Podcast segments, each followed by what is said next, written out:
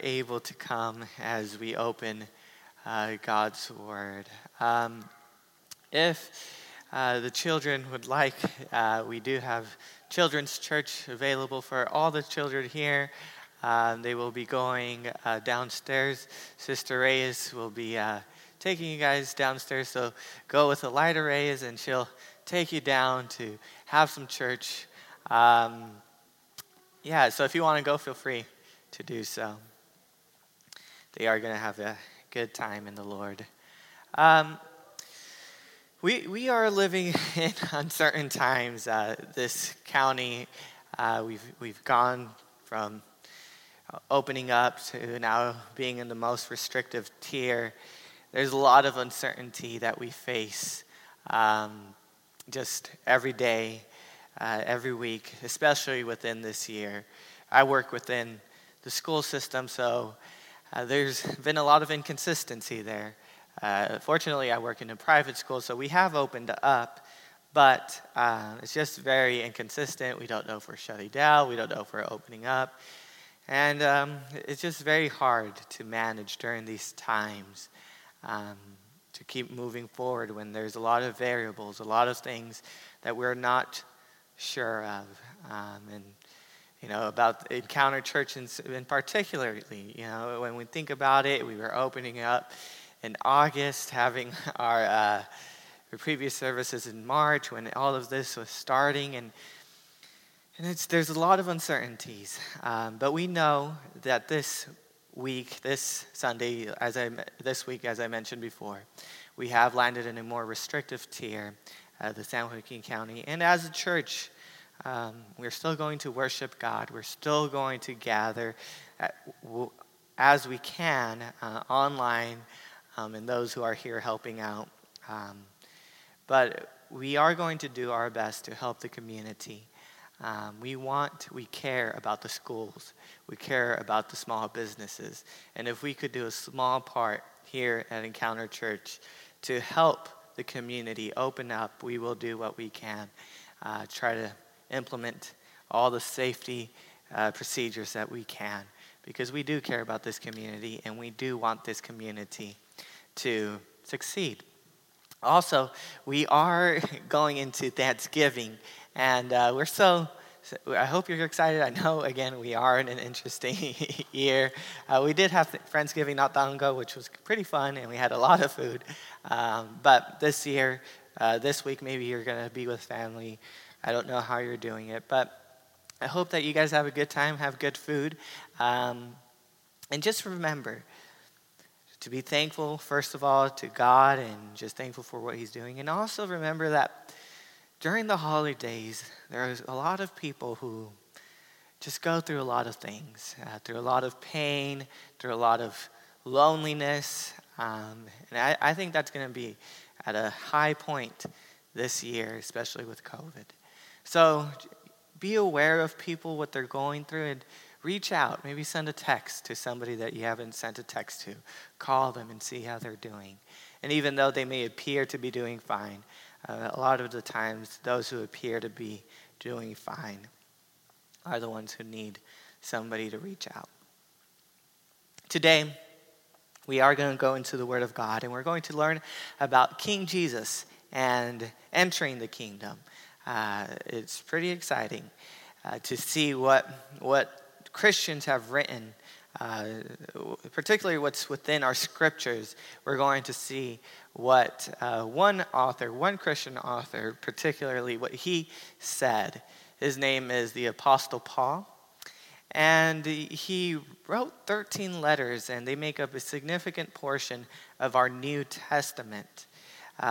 They're also known as the Pauline Epistles. That's why they're called the Pauline Epistles, because it comes from the Apostle Paul. Within his letters, Paul writes that, if you could look at the chart on the screen, writes that Jesus is king, that the Christ is king. This is central to everything that Paul writes.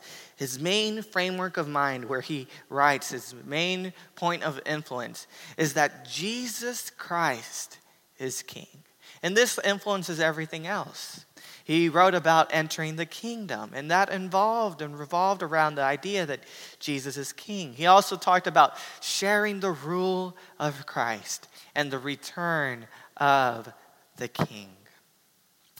We won't look at all of them today, but we will be looking at these 2 points, Christ is king and entering the kingdom, because we would spend a long time if we look at every single point. Next time we'll look at other letters. But today I really want to focus on what Paul said concerning Jesus, the Christ. And if you didn't know, Christ is not the last name of Jesus. It's a title that he used. And mostly Christians used. He did refer to himself and acknowledge that, but it meant Messiah, that he is the anointed one. And we're going to look at him and focus on him. And we're going to learn about entering the kingdom, entering into his rule. In Paul's letters, there are 2 hymns that are pretty popular, that are pretty famous because of how they speak on the person of Jesus Christ. Colossians 1, if you have your Bible, feel free to open it. I really encourage you to open it and bring a Bible.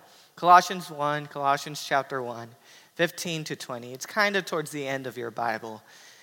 Colossians 1, 15 to 20. And later we'll look at the 2nd hymn, which is in Philippians 2, 6 through 11. But for right now, let's check out Colossians 1, 15 to 20. And again, this was a poem, a hymn, that the early church would sing.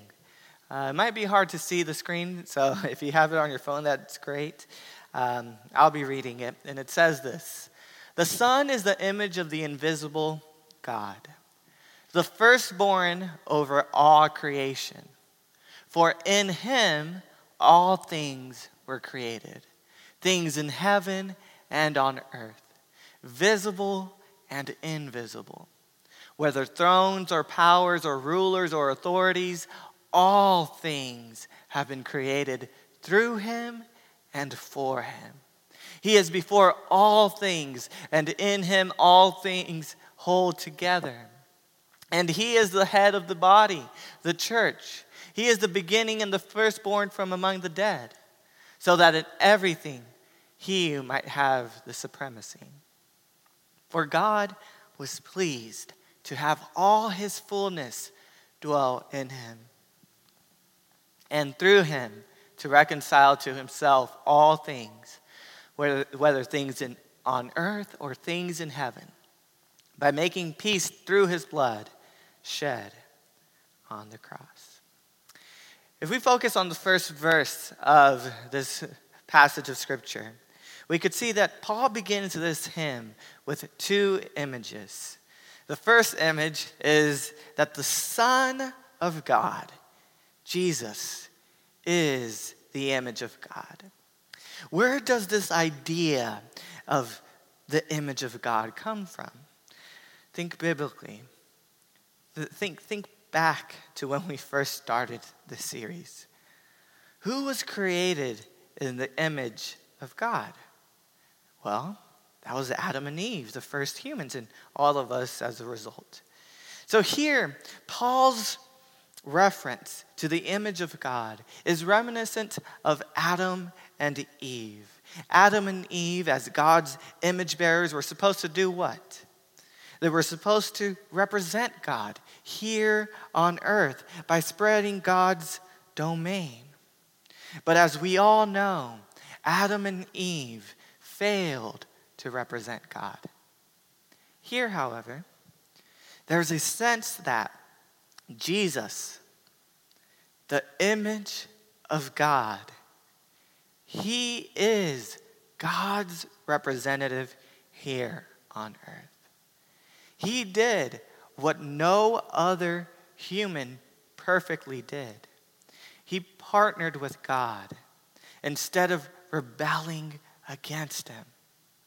In addition, there's a sense here that whenever we see Jesus, we have seen God, since Jesus is the image of the invisible God.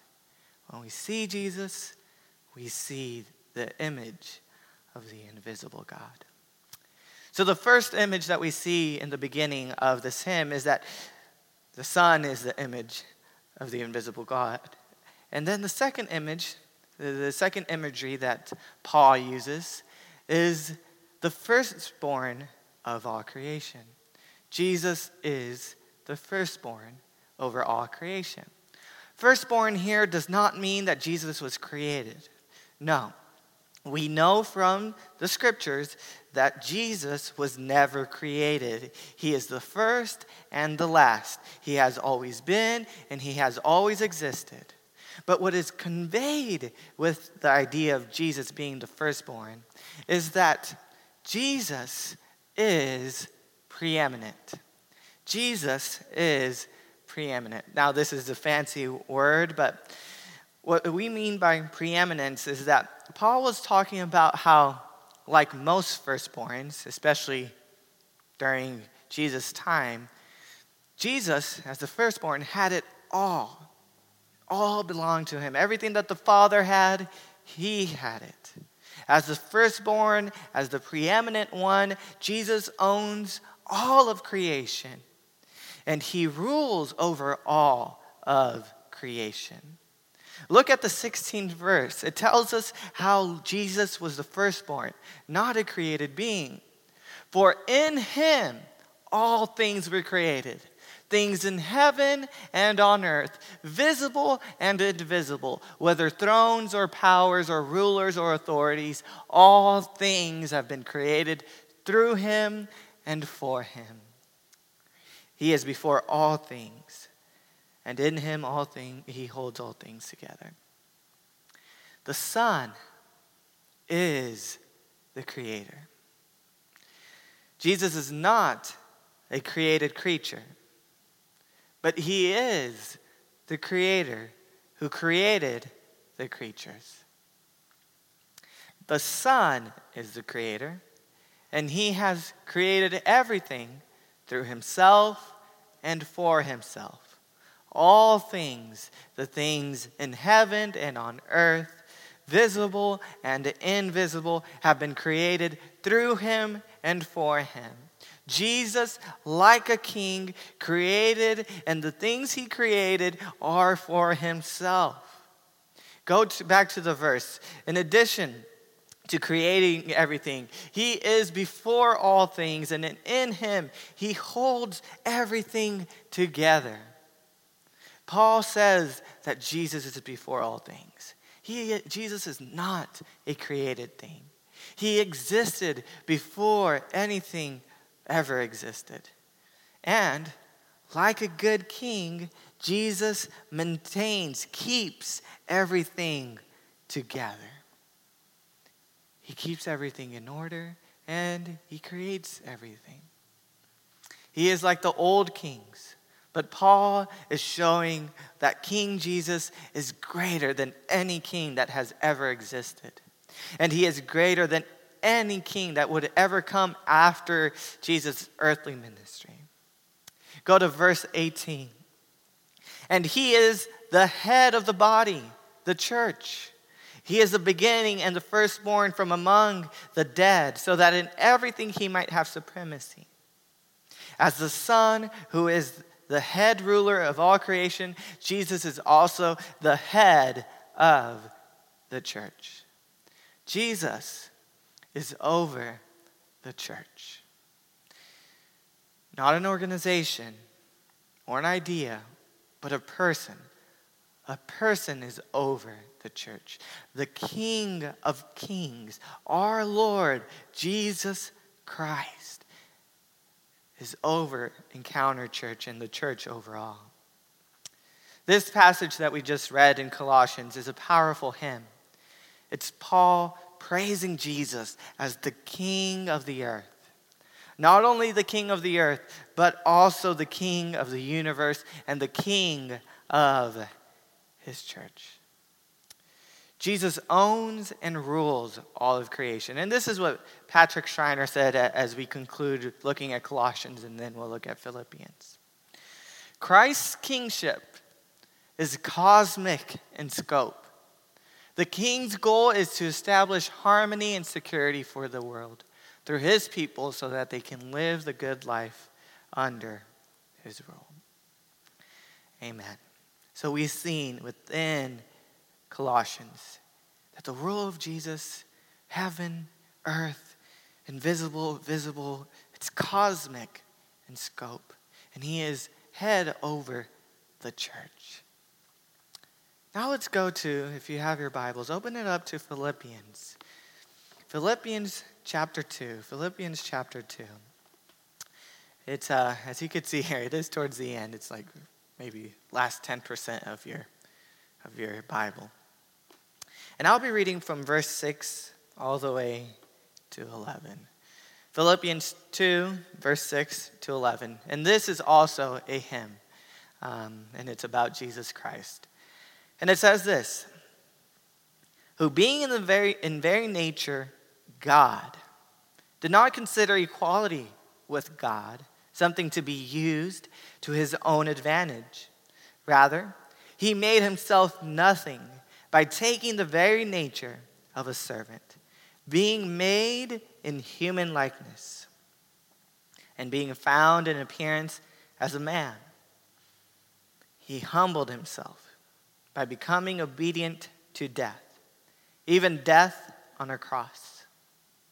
Therefore, God exalted him to the highest place and gave him the name that is above every name, that at the name of Jesus every knee should bow, in heaven and on earth and under the earth, and every tongue acknowledge that Jesus Christ is Lord, to the glory of God the Father.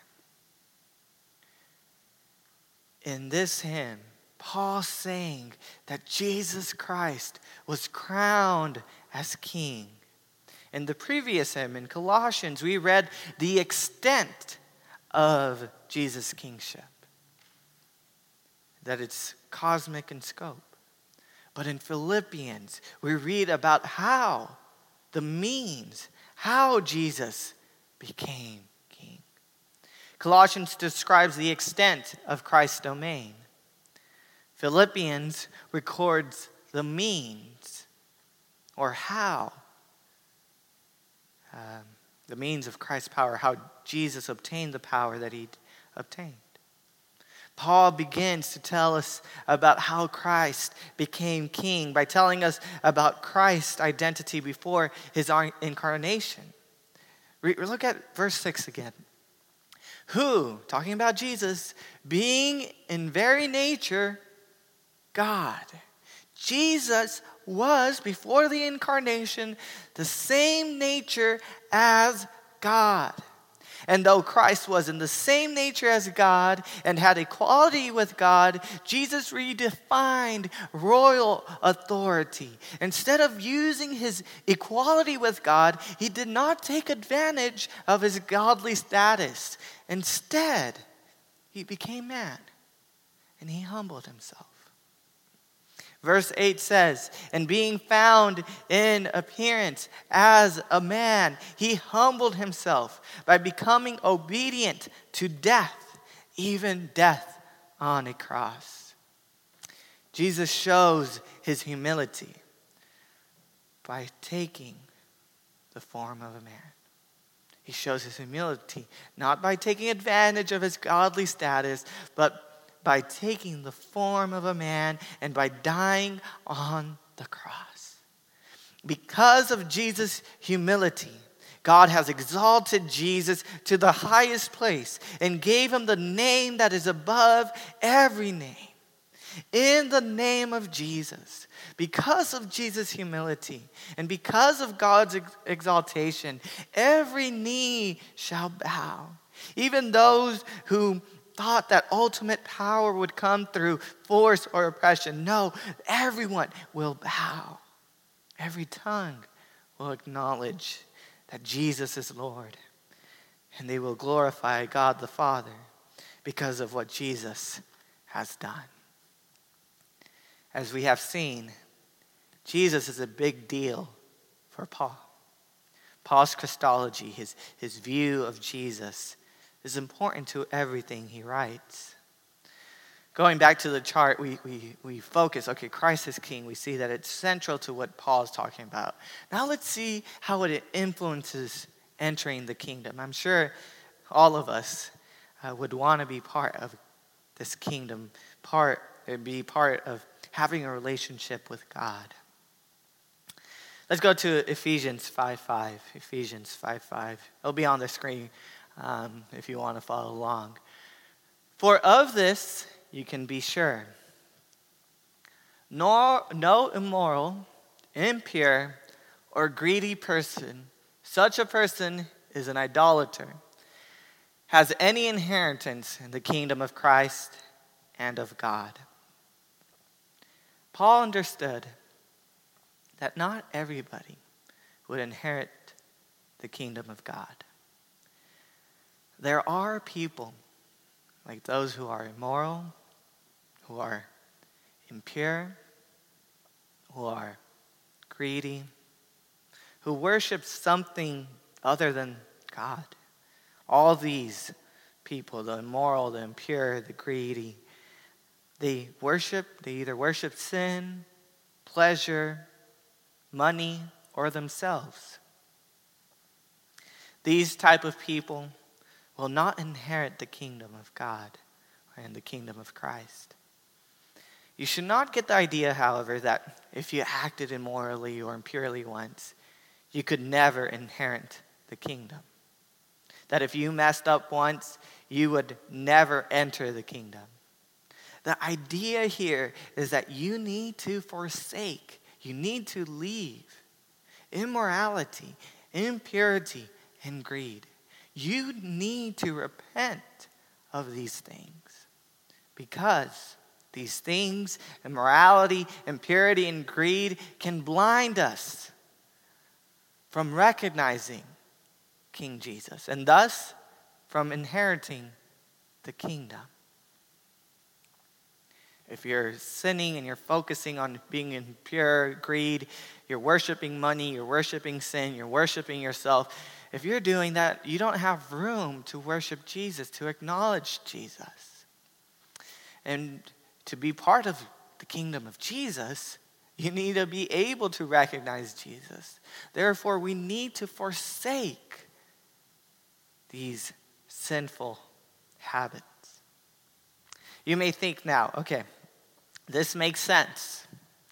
If I am going to enter the kingdom, I need to focus on the king. And I can't focus on the king if I am worshiping sin, pleasure, money, or self. So yes, I get it. I need to forsake these things.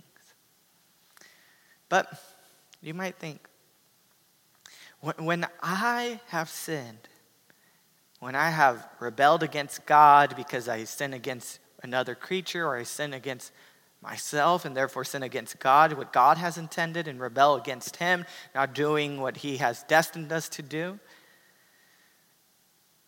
So when I have sinned, when I have rebelled against God, don't I deserve some sort of punishment for my wrongdoing?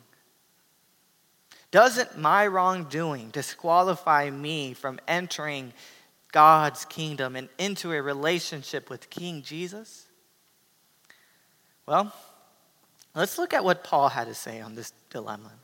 Romans 3, if you have your Bibles, open it up. We'll spend some time in Romans 3.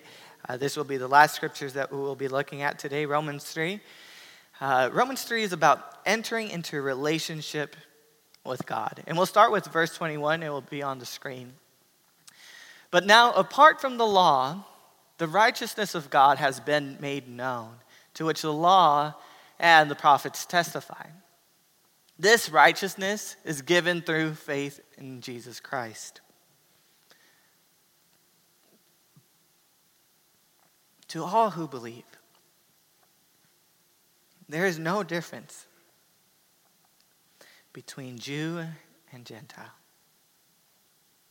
You said that you are sinful, a wrongdoer, one who deserves judgment or punishment because you have rebelled against God. But look, in Jesus, when you believe in your King, God gives you his righteousness.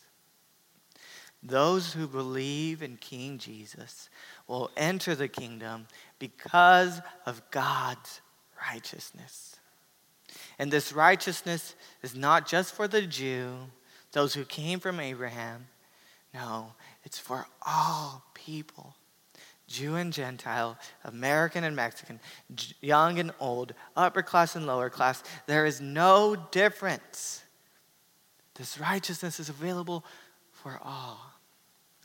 And everyone is related, is connected, yes, because we're humans made in the image of God. But here's another way that we're all collected, and we're all related and connected. Romans 3:23 says, "For all have sinned and fall short of the glory of God." All have sinned. Everyone has sinned. Everyone has rebelled against God. No one deserves to enter the kingdom. We all fall short of the glory of God. We have all failed. Adam and Eve failed God, and ever since then, we have all been failing to do what God wants us to do, to succeed, to excel, and we have all sinned and failed. The verse continues by saying, "And all are justified freely by his grace through the redemption that came by Christ Jesus." Yes, we have all failed. We're all connected. And no one is perfect. You look at somebody else, and although they may appear that they have it together, they have fallen short, and they are in need of grace. But yet we're also connected because we all have this possibility. We could all be justified. There is this doctrine, this teaching within Christian circles called justification. It comes from this verse that we just read. It's a beautiful teaching. This is how the teaching begins. It tells us what justified means, what this word that's being used really means.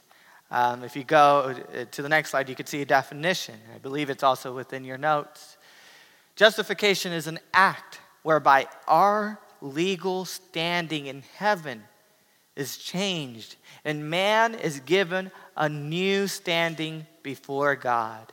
It is being placed by God in a right relationship with himself. Here's one way of seeing it. You're in a courtroom, and maybe this picture could help your imagination, and you're on trial because you have sinned against God. He put you in this beautiful world to make it beautiful, and maybe you have been destructive. And as we all know, we all have fallen short. You have rebelled against him, and you are guilty and deserve judgment. But God has made a way for you to stand legally and innocently before him in the right relationship with him. In the beginning, we were supposed to be like this with God, but we have all fallen into very dark places. Yet God has made a way through redemption, made a way for redemption, for reconciliation, through justification. And he does it freely. Look, go back to the verse 24. All are justified. He doesn't say that it costs so-and-so so much money to be justified, that you have to do these certain deeds to be justified. No, he says that it is freely. By the grace through the redemption that came by Christ Jesus, we are viewed legally innocent. We are accepted as citizens of the kingdom, not because we paid the price. No, we are justified because God freely justified us. Justification is free. There is nothing we can do to obtain it. It is a free gift. It is free, a gift from God. God did it not because we are good. He did it out of his own grace. This is what grace is when we connect it to God. Grace. God acted in a way that is contrary to what humans deserved. We deserve to suffer the punishment for our rebellion. We deserved punishment. But God has acted in a way that is contrary to what we deserve. He acted not because his actions depended on us. No. Grace, salvation, justification, all of these things are only possible because it all depends on God. God's grace is dependent on him alone. Nothing caused God to do what he did. Nothing caused him to save us. Nothing did. It was all in and of himself. That is what grace is. God graciously gave Jesus Christ, the King of the kingdom, to justify us, to make us innocent enough to enter the kingdom. Jesus lived a perfect life. He did not rebel against God. He did not serve idols or sins. Jesus was perfect in every way. He did not in any way deserve a snippet of punishment. We deserved every inch of punishment since we were guilty. But Jesus did not sin. He did not rebel. He was the perfect image. He partnered with God and represented him here on earth. Yet Jesus died as if he had sinned. Look at Romans 3:25. God presented Christ as a sacrifice of atonement through the shedding of his blood. To be received by faith, he did this to demonstrate his righteousness because in his forbearance he had left the sins committed beforehand unpunished. Jesus did not sin, but he took the place of sinners. He became our scapegoat, our sacrifice. He took all of our sins, all of our punishment. He took it all, and he took it to the cross. He took our sins to the grave. And if you believe that Jesus the King died on your behalf, you will be covered. You will be justified. His sacrifice is enough. Through faith in Jesus, a joyous exchange occurs. As you can see here in this chart, there's us, there's Jesus, and our sins, the sins of humankind, when we believe, there's this transfer that takes place. Our sins transfer to Jesus, and Jesus' righteousness, while he doesn't lose his righteousness, transfers to us, to humans. What belonged to humans is now Jesus. He took the punishment of our sins. And what pertained to Jesus may now pertain to us, to humans. This was God's plan since the beginning. God desired humans to stand, to rule with him, righteously with him, to rule over this earth, but humans messed up. Yet God made a way. He became flesh. He made a way through the Messiah. And now we could be justified. We could be restored. This was God's plan since the beginning. I want to finish with this last verse, verse 26. Why did Jesus do it? He did it to demonstrate his righteousness at the present time, so as to be just and the one who justifies those who have faith in Jesus. If you believe, you will be justified. Your actions may not change immediately, but your status, your relationship with God changes right away when you put your sight, your hope in Jesus. Put your sight and hope on this. The King was perfect. He became sin because he took upon himself the sin of humanity. He did not lose his righteousness when he took on our sins, but instead he shares his righteousness. Everyone has sinned, but we all have the possibility to clothe ourselves with Christ's righteousness, with the righteousness of the King. Jesus' offering, his sacrifice, is enough. And now through faith, since he has declared us righteous, God will see you as innocent. Not because of something you've done, but it's all because of what God has done. All of this is possible because of God's grace. Patrick Schreiner said, "Through the substitution of the King, God has made a way for all of those who believe in the King to be made right with God, to be reconciled with God. You must have faith in the King. Allegiance and faith is the way to enter the kingdom. So what do we need to enter the kingdom? Faith. Trusting. Allegiance in Jesus. I love the song that we sang.